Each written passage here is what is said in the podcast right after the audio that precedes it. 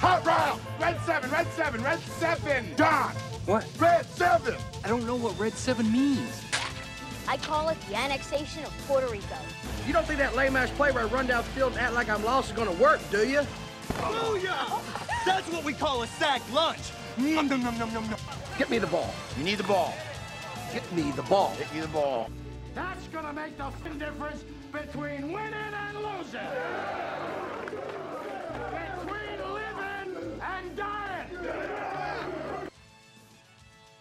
Welcome into 11 personnel. Nick Roush and Adam Luckett talking a little Kentucky football, a little SEC football. And the last time we were here, we were we were waiting on Wandale Robinson. Well, he made us wait all the way till Friday, but before lunchtime, we were already popping bottles, doses and mimosas, champagne and other stuff.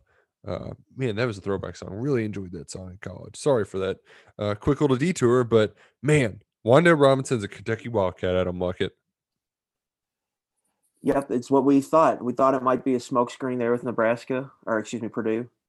Um, seems maybe that's what it was, but Friday early in the day too. Um, I think it was even, it was like 10 a.m., 10 30, 11, wasn't it? Yeah, yeah. I was set to share my like I, I was gonna go on with Ryan and them and be like, hey, everybody, don't worry about Purdue at 10 30. And as soon as they went to commercial break, the news broke. So- Perfect timing.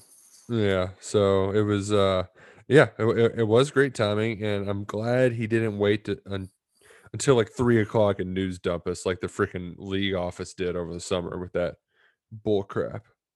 I was worried about that. It's nice to get it out of the way. Um, maybe had to wait a little long, um, longer than we wanna, wanted, but hmm Um, he's come back home like we all uh, predicted, and it's a big deal um, to get a proven playmaker added to this offense. A guy with an NFL future, a guy they can use in a lot of different ways at the wide receiver position. Um, it's just going to be another tool for Liam Coen um, to utilize.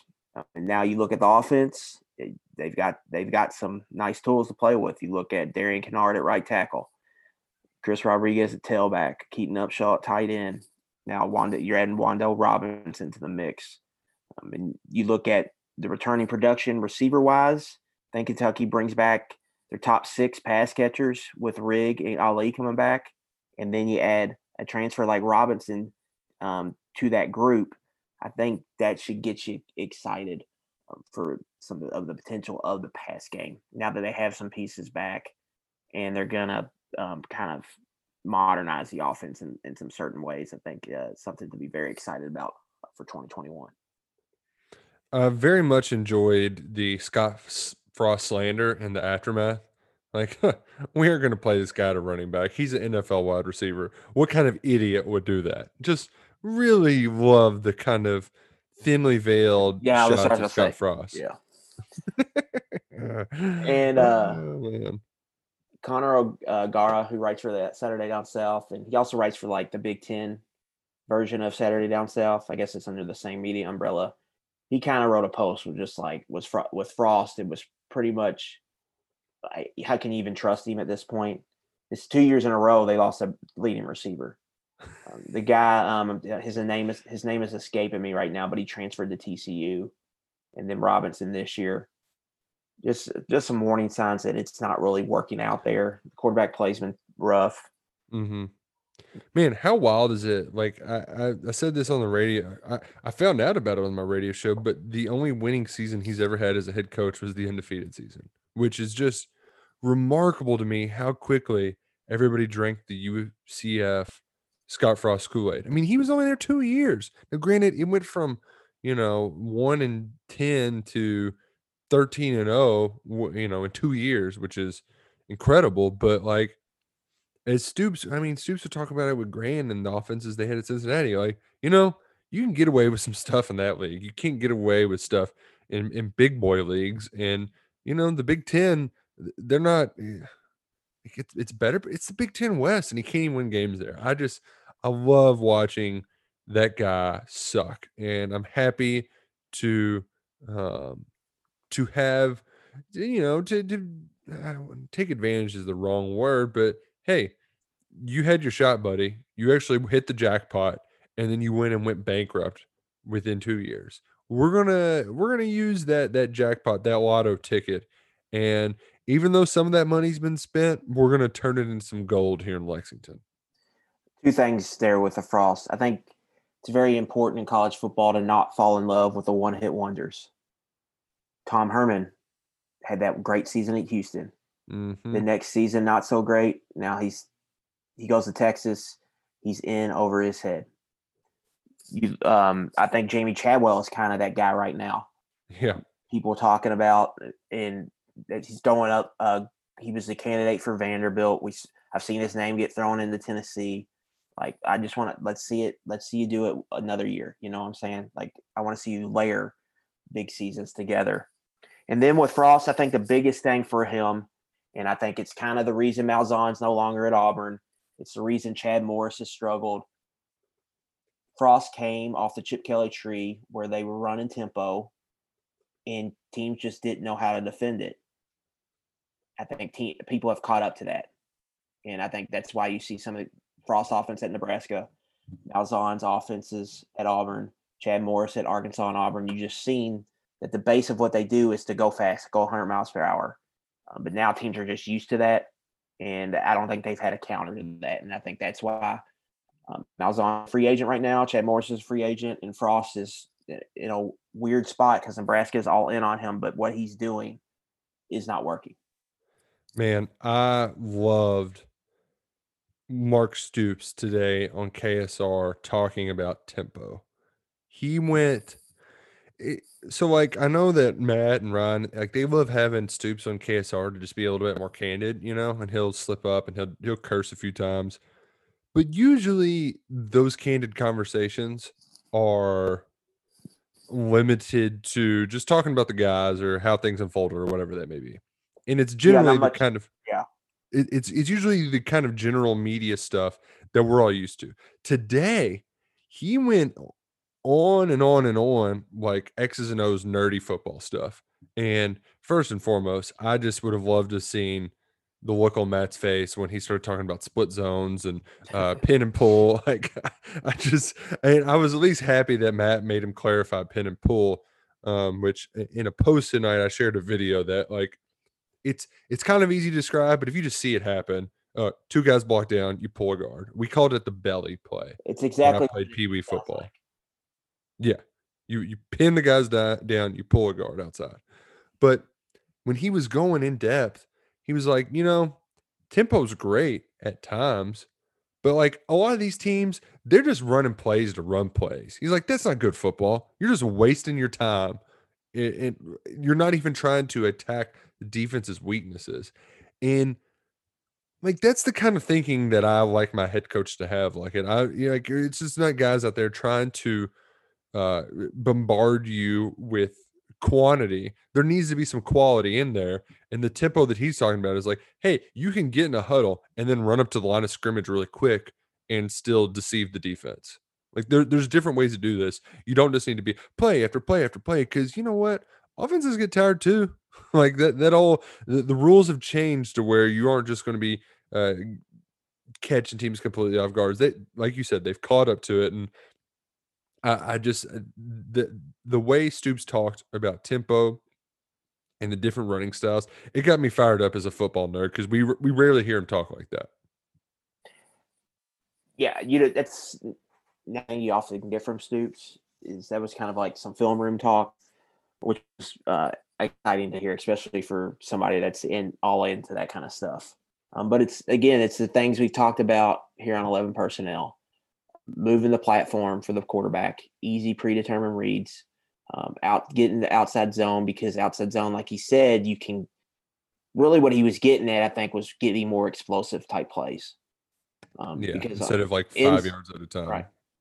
Inside, you you're uh, it's more power game, but pretty much, and then outside, you can you can bust off some more long runs, and it uh, under center, which is something we've talked about, how that's going to set up the play action game and some of the boots, um, and some of the flow you can do off do off of that um, with the receivers and the condensed formations. And then I think I'm glad he brought that up, the condensed formations with the receivers, which is something I've talked about a lot basically what that does. Last year we saw teams just say, you know, pretty much give Kentucky receivers a finger in the game and said, "You can't, you can't beat us one on one." They're pretty much just challenging you, but Kentucky did not adjust well, and so what what they've done now is with these condensed formations, Nick, it makes it where it's pretty much impossible to play man to man. You can't just line up and play press man because one rub and then you're wide open. You know what I'm saying? Yeah, yeah. So it what it does is create zones, and then with those zones, it's you can look to the line of scrimmage. Um, Coen can have a check, hopefully, or somebody can see based on film study, and you're like, okay, they're in cover three. All right, Bo, look at your wristband. One, two, three. That, that you know, it's just what they study all week.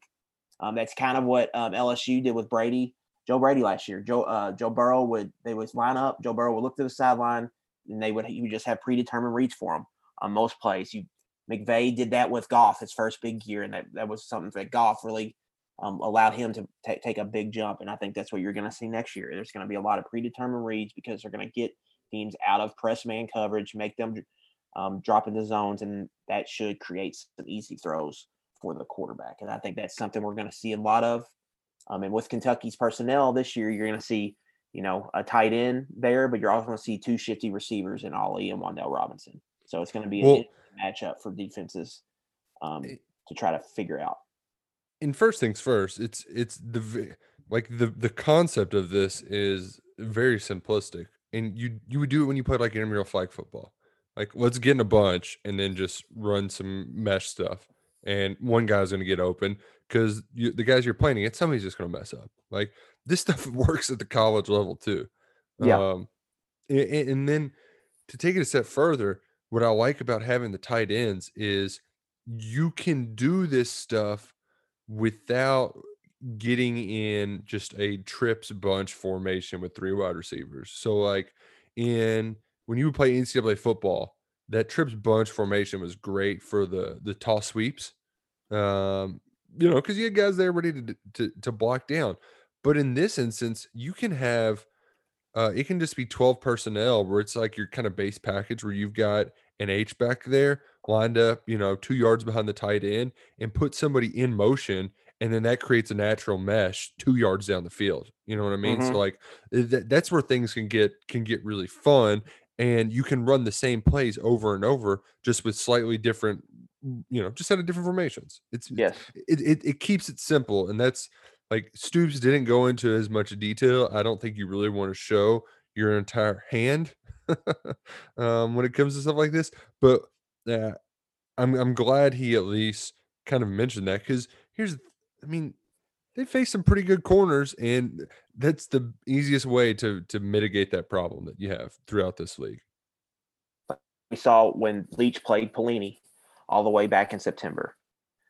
They played man, and he just he just created rubs and little picks, and they they were wide open for a record-setting day, and then everybody else played them, you know, dropped in the zones. So there's going to be that's that's the real goal, I think, of the offense. Um, and we're getting we've gotten proof today from words pretty much saying it is the Rams style that they're getting. It's not what Coen did before. It's specifically the Rams. It's the outside zone. It's the condensed formations. It's the bootlegs. That's what the offense is going to be. And then the mixing up tempos I thought was interesting.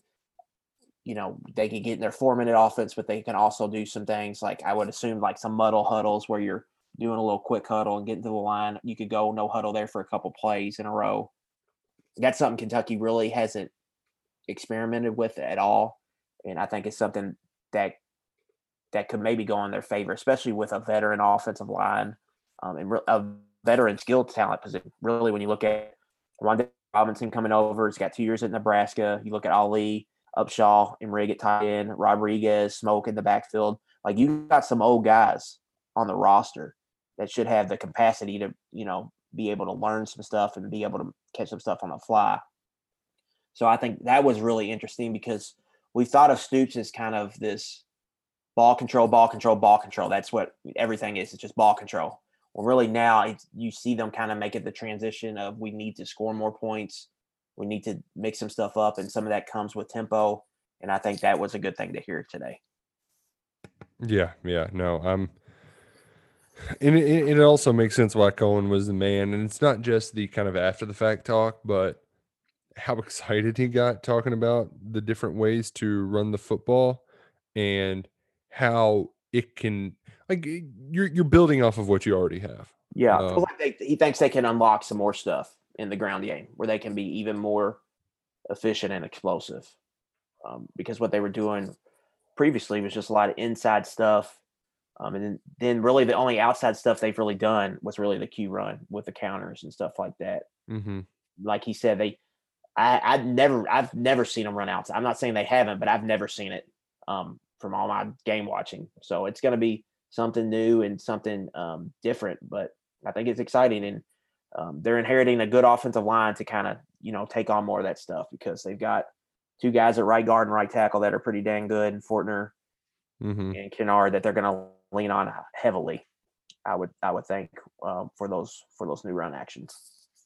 No, no, you're you're exactly right. Um, Stoops he spoke for an hour on, on KSR today, and I was curious if there were any other things that really jumped out at you, uh, uh, you know, aside from the uh, the kind of X's and O's talk he had there.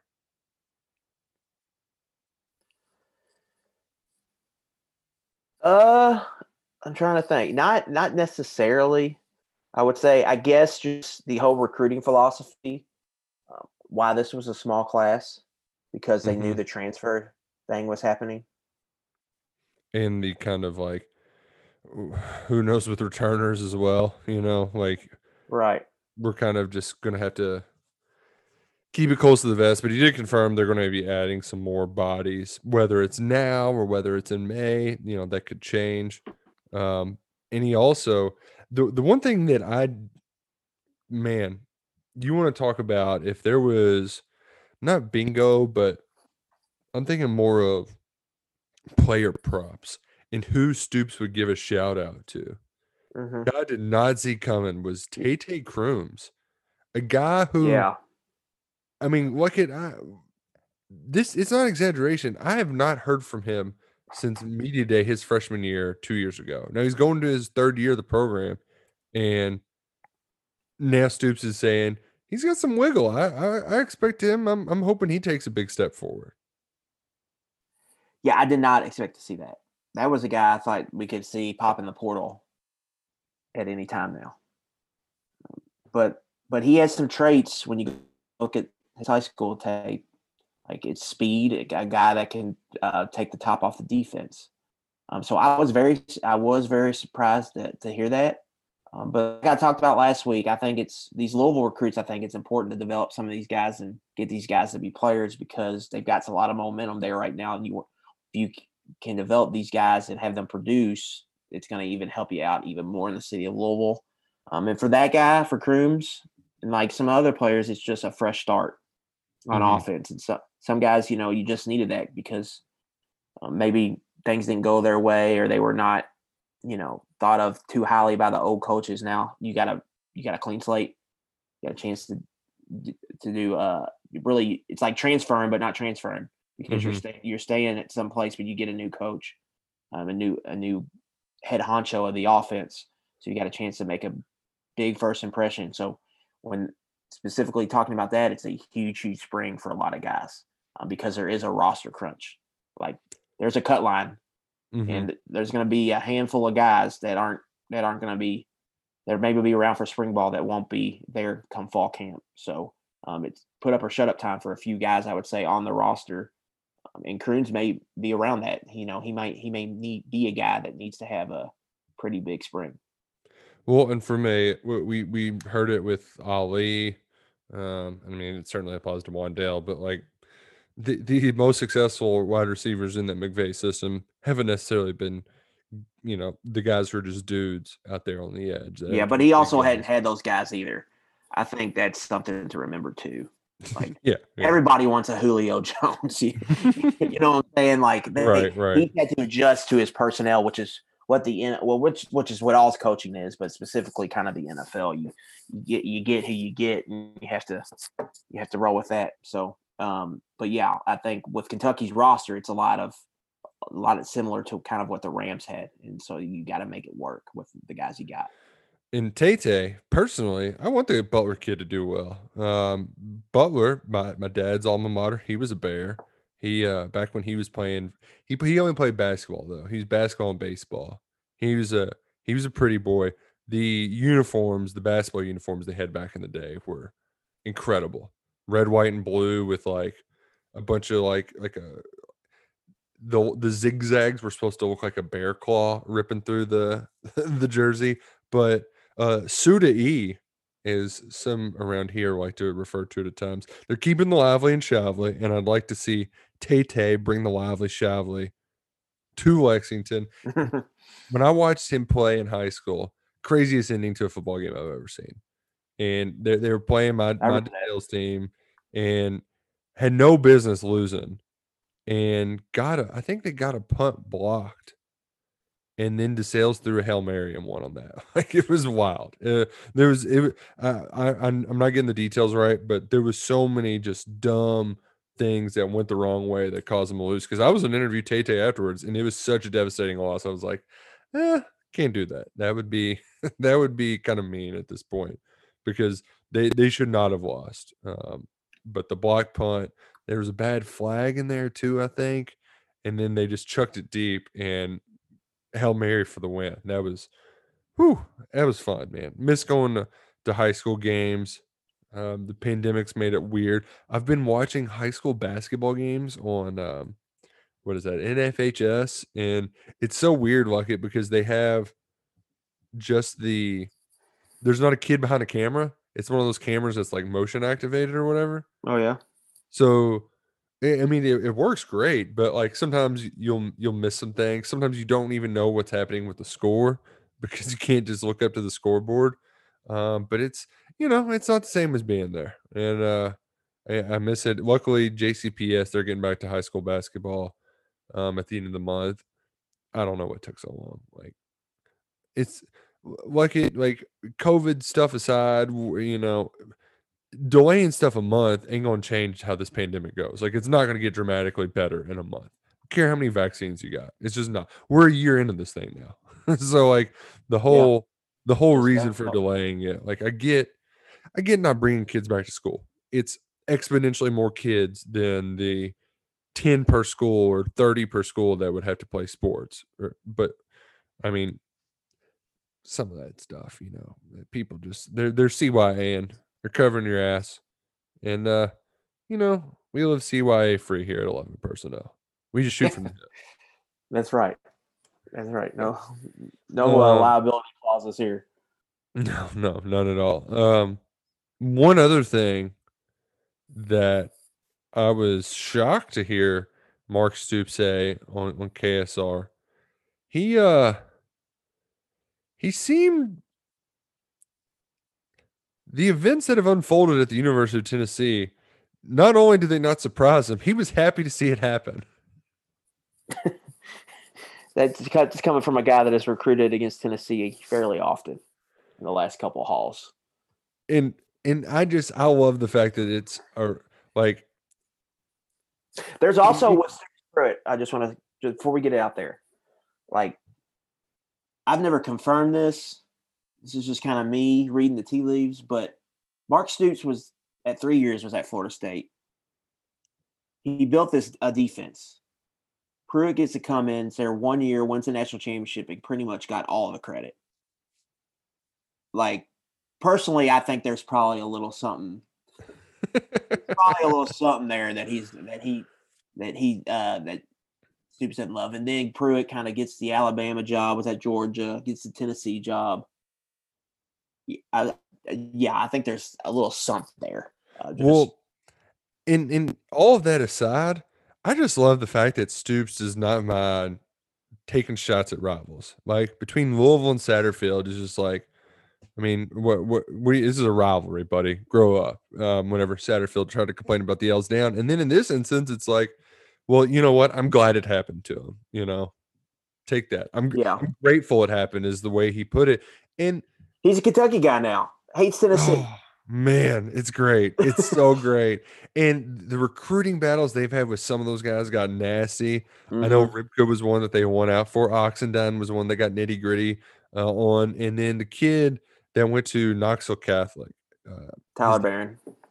yeah, I they that one felt like one that Tennessee got their claw. Uh, you know, they might have dropped a happy meal or two off. Like it felt like UK was very confident something was going to happen, but that was the case where his dad worked for them, and they kind of, you know, they did what they had to do to make it happen.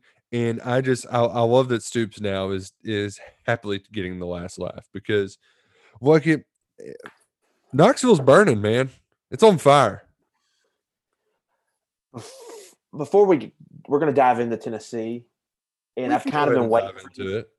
I've kind of been waiting for this since that Gator Bowl fiasco, the shuffle where all of you all heard my thoughts about Philip Fulmer. But how about in the last few months, Dan Patrick becoming a walking message board? Like he had the whole, the whole, all the Ohio State stuff or the Big Ten.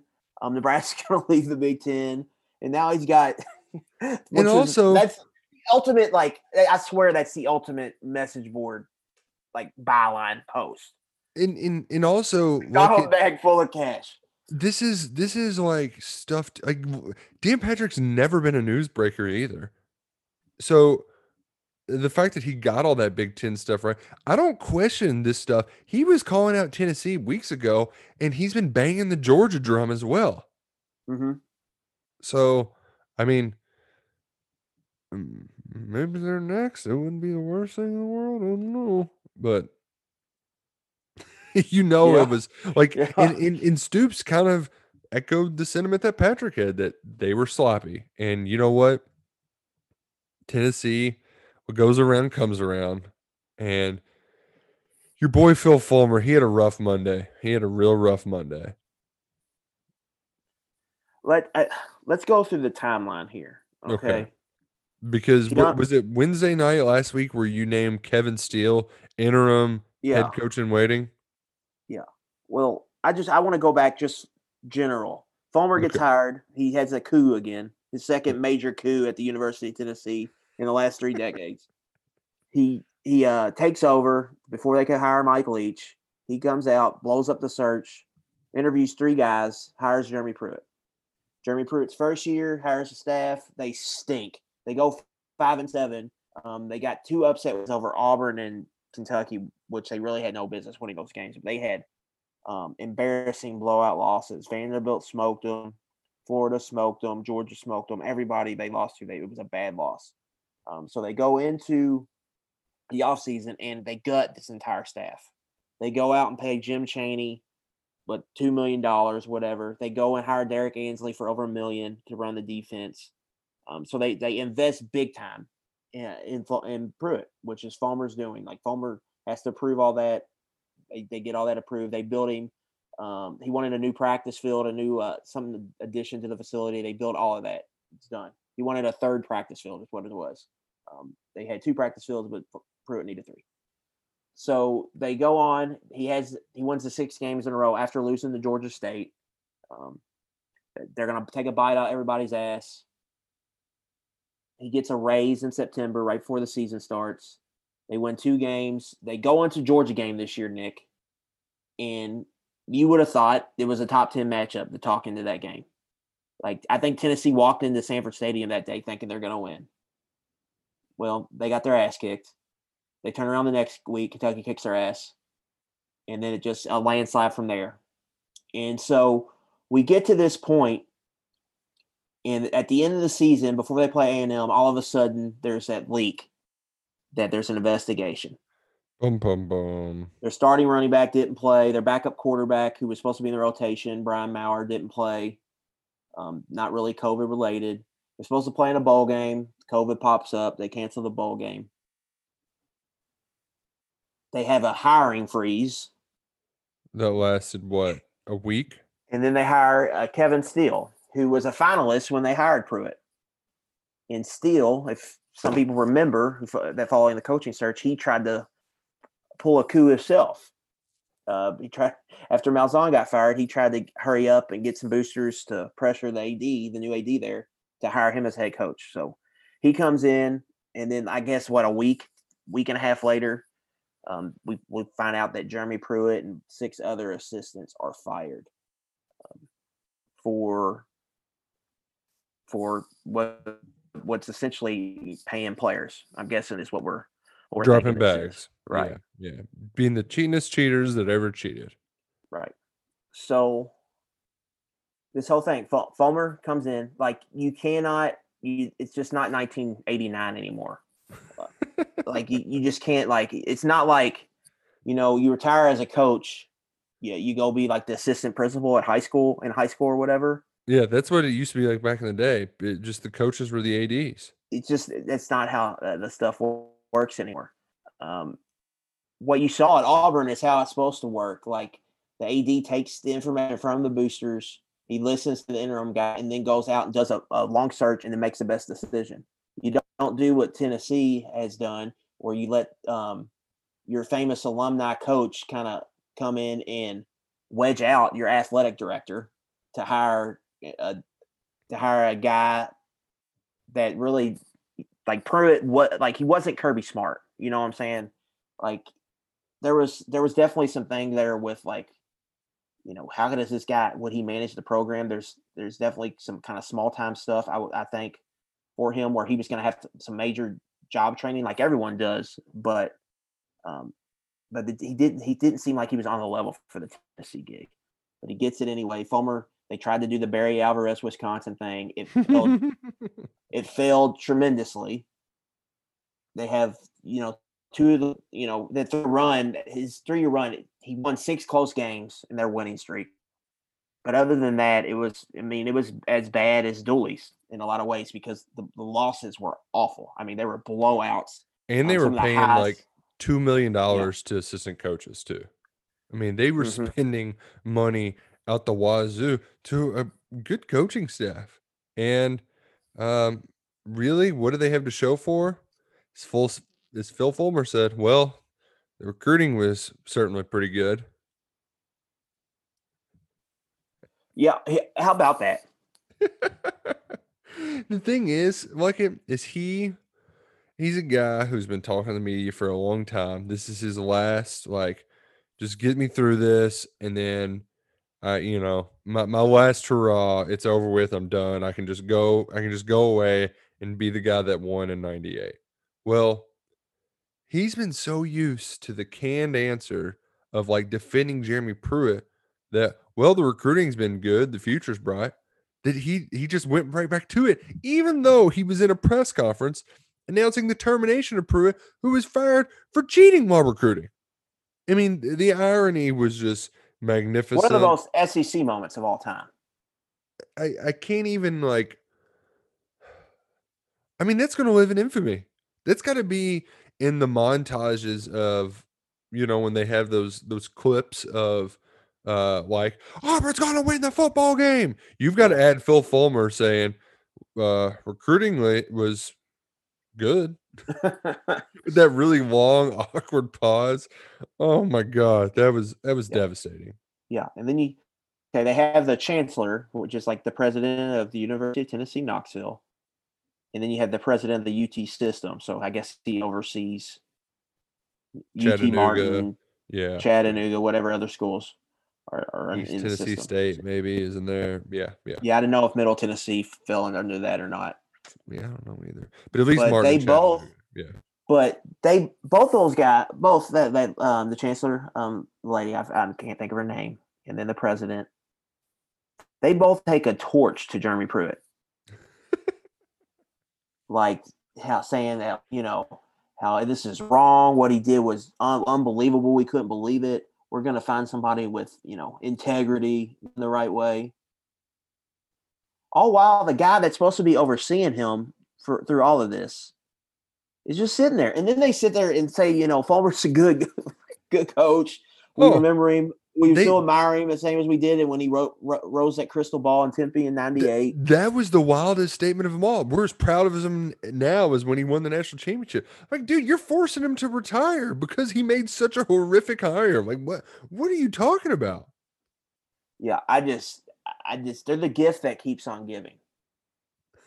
And I will give them credit. Like, as long as Fulmer there, I, I, stood firm on this. Like they were never nothing good was going to happen. Like it was they were going to be a train wreck because you can't you just can't operate that way anymore. It just doesn't work like that. And then you've got a coach out there who's fine firing defensive line coaches four games into the season, and then says In the middle "Oh," of games. Then he says, "Oh, I'm not. I'll coach position." Like, dude, you got 800 other thousand things to do. Like, what are you doing? The same head coach who gets the Tennessee the Tennessee job and says, "Oh, well, I'm going to call the defense." Like that's Nick Saban doesn't even call his own defense. There's only one like Gary Patterson is the only defensive coach I know that calls the defense. Everyone else has to give it up because it's too much. Hell, There's Stoops too much other stuff to do.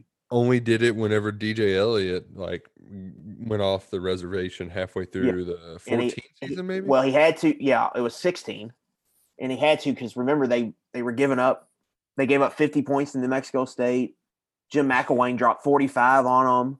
Yeah, they lost. yeah. Southern Miss scored like 45 on them. That was a break glass in case of emergency. Right. Yeah. Right. That was just yeah. like let's fix it. I'll just handle this right now and then get to the end of the year. And then we But can figure it man. I it's one of those things like it. I don't know which part of this is funnier to me. The uh, because there's been so many just beautiful contradictions um, between the Fulmer statement, what the chancellors were saying, and then the fans just they are so adamantly speaking on how uh, they they're reminding everybody we are not mad. I promise you, we are not mad. We are not mad right now. We are so not mad. I'm not mad. I'm not mad. It's So guys, just accept it. You're you're you're the you're the punchline of the SEC right now. You're the biggest losers. Like you did it. Vandy even knows how to hire a football coach better than you. They've had how many coaches in Derek Mason's tenure alone? Was it two or three? I'm trying to think if Dooley was there. I don't think I'm trying to think when Dooley was fired. Um, but I think it was two. Pretty I think close. Dooley left before he got there. But nevertheless, that's where Yeah, because Stoops. Butch Jones's first year were 2013. Dooley's last year was 2012. Gotcha. So it was gotcha. two. but I mean, it's just it amazes me how self-righteous that group of buffoons is. That I mean, I just I'm so happy to see this happen to them. It couldn't happen to a better group of people.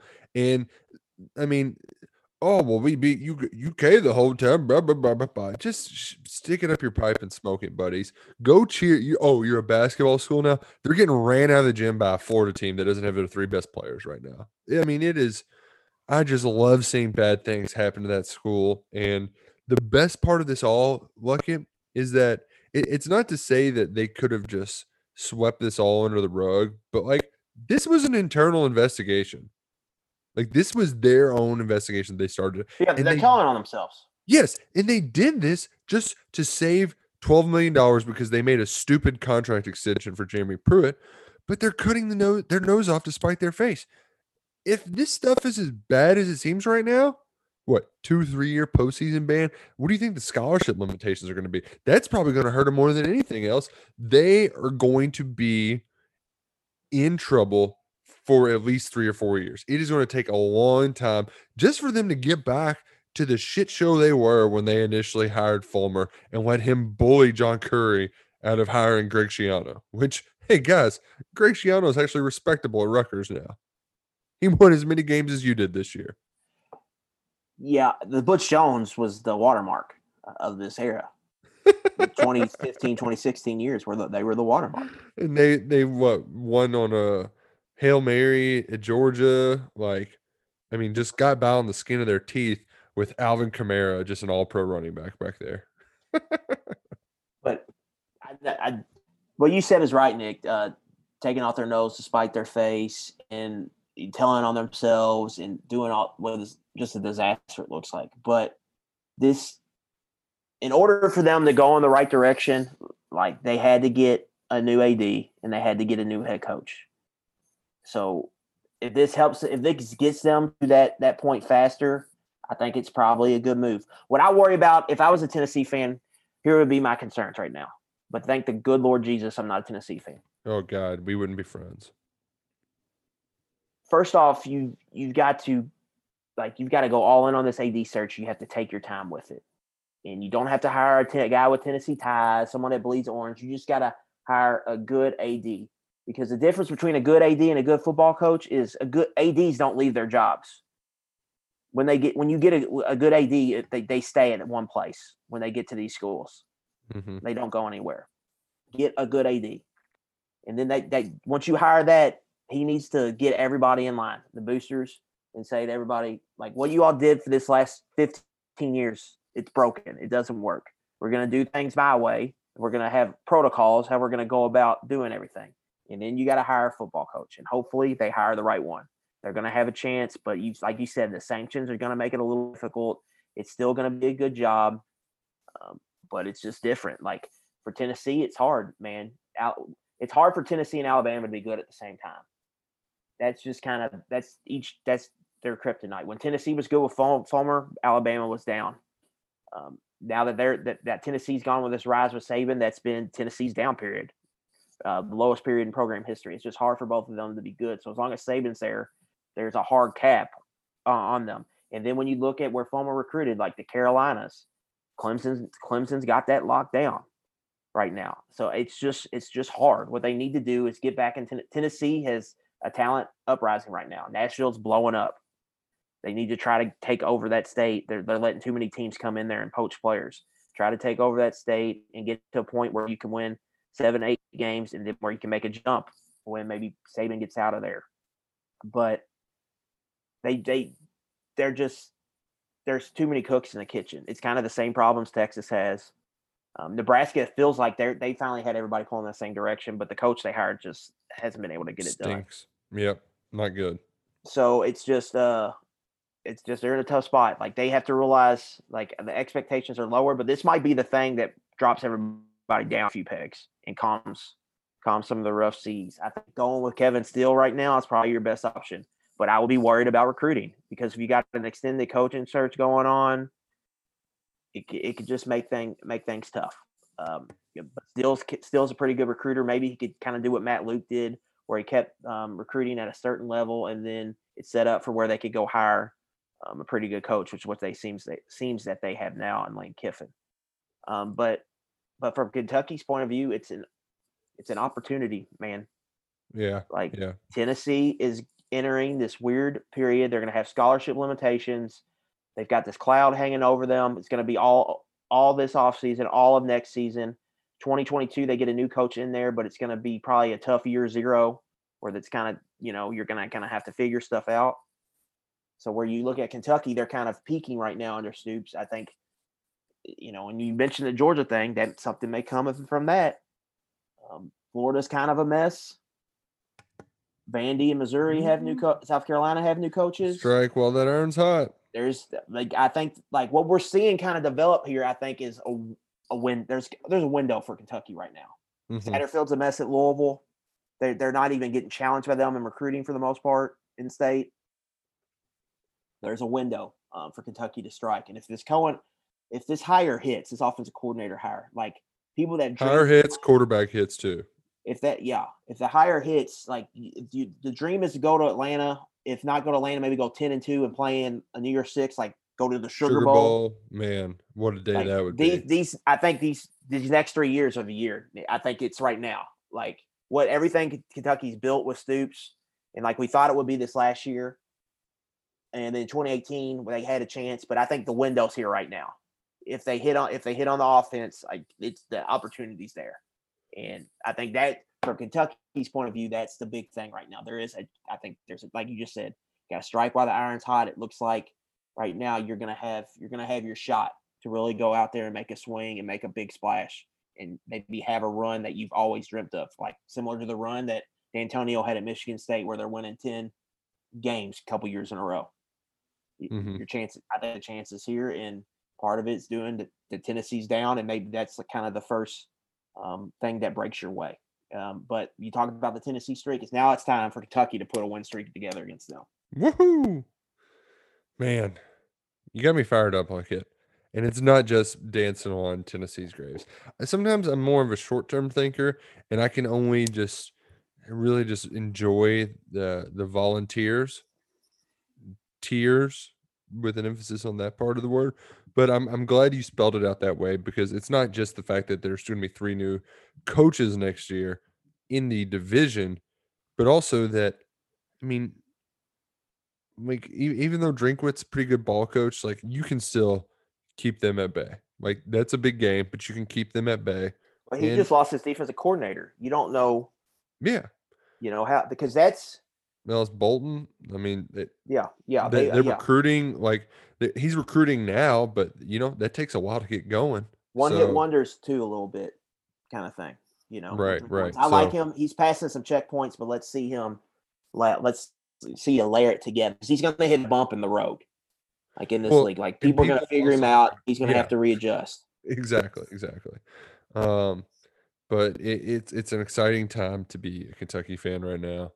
Um, man, how long are we gonna have to wait for a schedule? Um, I know I'm ready for it now.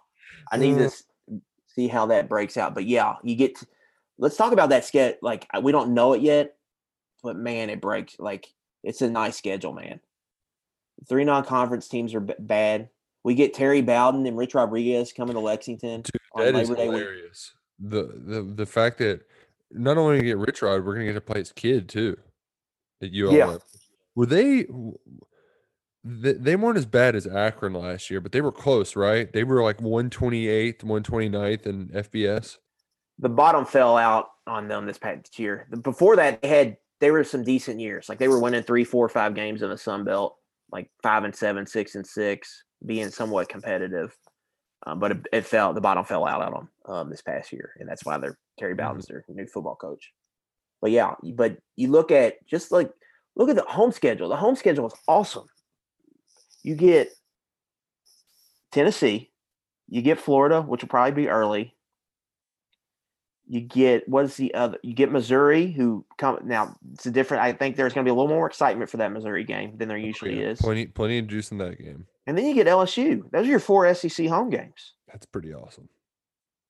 And you got to go to Starkville. Ooh, I'm sure things are going to be fixed there. Like, this is the you want to talk end- about another opening? You, like, you want to talk about streaks ending? That's the, this is all right. This time to move along, cowbells. It's time to end that. Like go down there, play well, and win. Like it's time.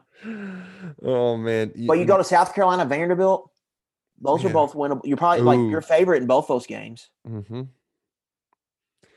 Speaking of schedules, so I got something coming out probably later today. Y'all probably won't be able to listen to it until after this podcast. Um, but I spent earlier this week. I spent an hour talking with Phil Hoskins and Quinton Bohanna, just just talking ball. You know, it was a big like, let's just talk about how your careers went. You know, just just kind of cutting up a little bit. It was it was really fun. I think y'all really enjoy it. Um, and just a few things to tease. One thing that I was shocked look at when I asked him about the 10 game SEC schedule, because you know, this this year was brutal, but they were like, oh, they should do it all the time. Not like I, I think the way they put it was let's do it every other year, but like getting up it's like Bohanna goes, nobody wants to play Toledo. Like, sorry, Phil, nobody cares about Toledo. Um, but getting up each week for that SEC game fired them up. And even though they took their lumps, I was surprised to hear just how much they love the all SEC schedule. What? Yeah, um, I think for them, like the season stunk for a lot of ways because they couldn't see their family. You're kind of locked in. It was a grind, but it was also a good measuring stick because you got to play good teams every week. Mm-hmm. There was never that lull in the schedule. It was always an exciting opponent to go play. I think from that point was probably the, the best part, um, Mhm. which is why eventually we'll, we will be going to like you heard people talk early in the week. They should do this every year. Play ten SEC games every year. I don't think that'll happen, but I definitely think um, this may push them in the direction to go to nine. But if the SEC team keeps winning championships, they don't really have to do that either. Right, right. There's no motivation. You know, Yeah. they don't they don't have to prove it. They they almost got two in with playing a ten game SEC only schedule this year. Yeah, yeah. Um, also, they confirmed our theory that uh, they think very little of every other team from every other conference. especially in bowl games. Yeah, yeah. The bulletin board material we couldn't get before the game. Oh, we got it after the game. Uh, so those guys are a treat. Uh, Q and Phil, they they never hesitate to talk smack. They talk plenty of smack to each other, their teammates. It, it was it was a lot of fun. Um, but I did want to save up some of it because it's just I got so much it's, it's so much gold. Like they're talking about playing next to Josh Allen. Like, I mean, imagine getting to rush the passer next to that guy. like that would make your life easy.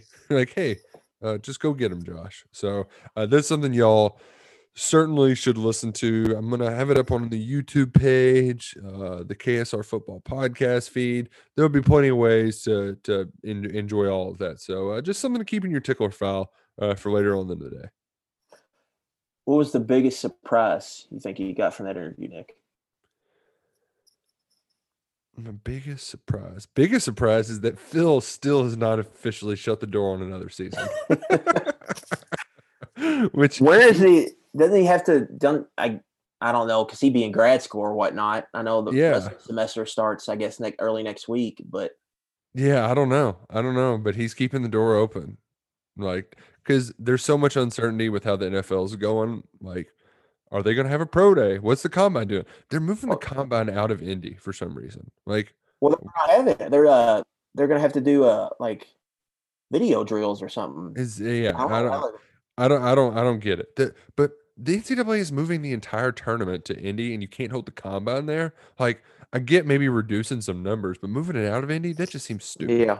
Um, but The know, uh, I thought they would have the combine. They would just shut out all the media, and they probably tell NFL teams you can't bring 800 people here. Yeah, yeah, you only get, you know, eight 15 or whatnot. Yeah, yeah, something like Yeah. that. Um, which which would uh, make sense, but you know, NFL, uh, who knows? Um, so they they should. I think that's part of the reason. But yeah, Phil hasn't completely shut out the door. I did ask him too, who's going to be like who's who's the uh, underclassman on the D line that's going to pop out for us? Who do you think they said?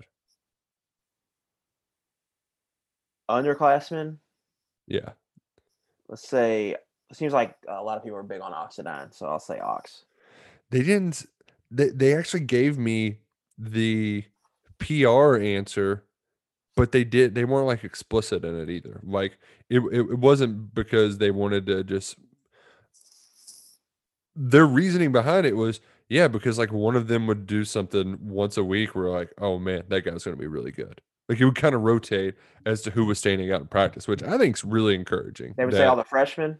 yeah, between all the freshmen, like between Yeah. Ox and Hayes and Rogers, like they all would flash at different times. Yeah. They were engaged, and that's that's really encouraging to hear. Not only like like that means that they were probably using this year the right way because they had seniors telling them how to do things the right way. And to not have pressure on those really talented guys, like that's to go back to your window thing, like hell, two years from now, they'll still be true sophomores technically, but three years in Mhm. and five star, four star prospects that Yeah, I'm not even. I can fill like, up some I- gaps there. I'm not even going to count. Like we can get there when those guys get seniors. Like to try to add all that up in my head, like he's a blank freshman or Right, whatnot. right, Like, right.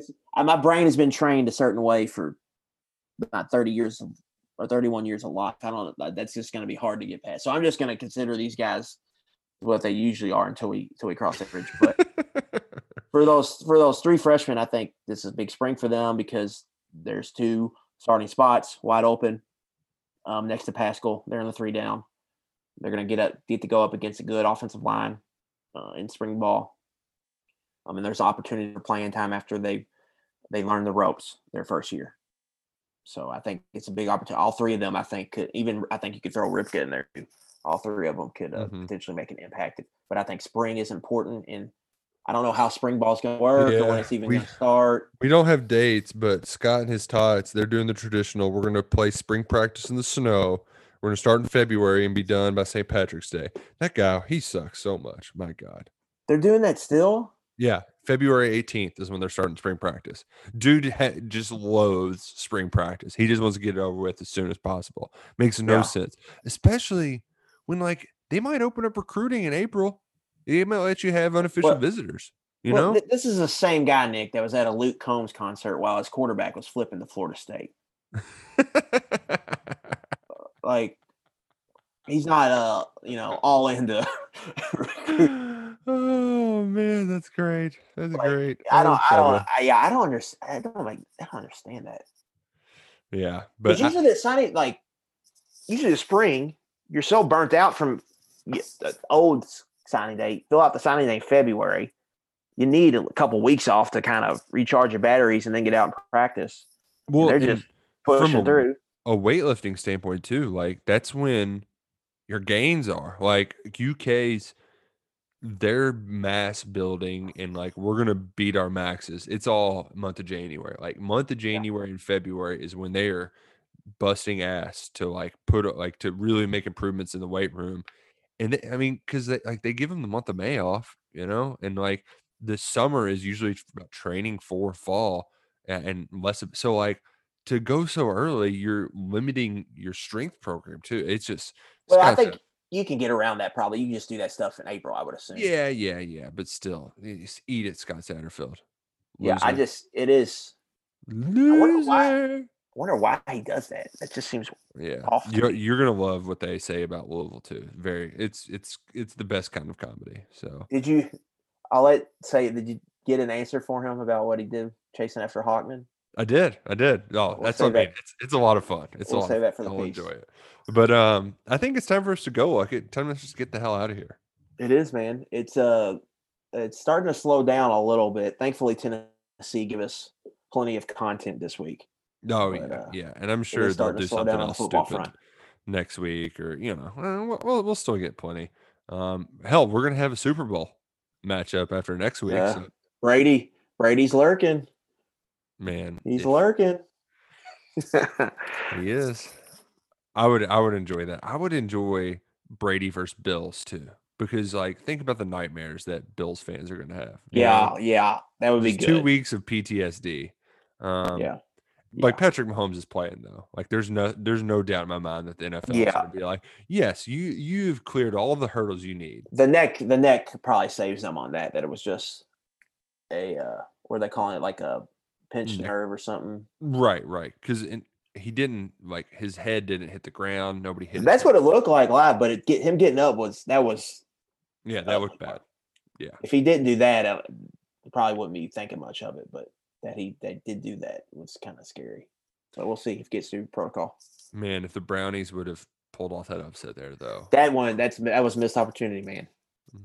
They I had mean, because Mahomes is going to be there every year, and they had him down and out. They were right for the taking. They had the they game. They had the opportunities, and they just couldn't get it done. the not the not having the four down mentality when you're a running football team. You have incomplete. Like they had a bad run on first down.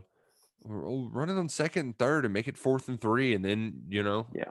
keep the Uh, they were going to do it, and then I think they would have had a decent chance against the Bills, but if they could have gone in there and established the run and kind of dictated the game, but they didn't. It's Nah, tough. I thought that was a big opportunity for them. They had a chance, but couldn't get it done. We're running out of football games though. I think I'm even debating on like asking my parents if the baby can stay with them so I can just get hammered on Sunday and like stuff my face with buffalo wings and just like football. Yeah, two fun, two fun matchups. I'm excited. It's our last Really good championship Saturday or Sunday. Three football games left, folks. Let's uh let's enjoy them while we can, and uh, we hope you enjoyed this. Listen to this podcast of Eleven Personnel. Make sure to subscribe, download each week. If you want, go ahead and leave us a review. We might read some reviews next week. Like it, that could be a fun little change of pace. There we So, go. If you feel like insulting us, by all means, you got the green light. Um, but one thing you should always remember to do: go Cats and go Kroger.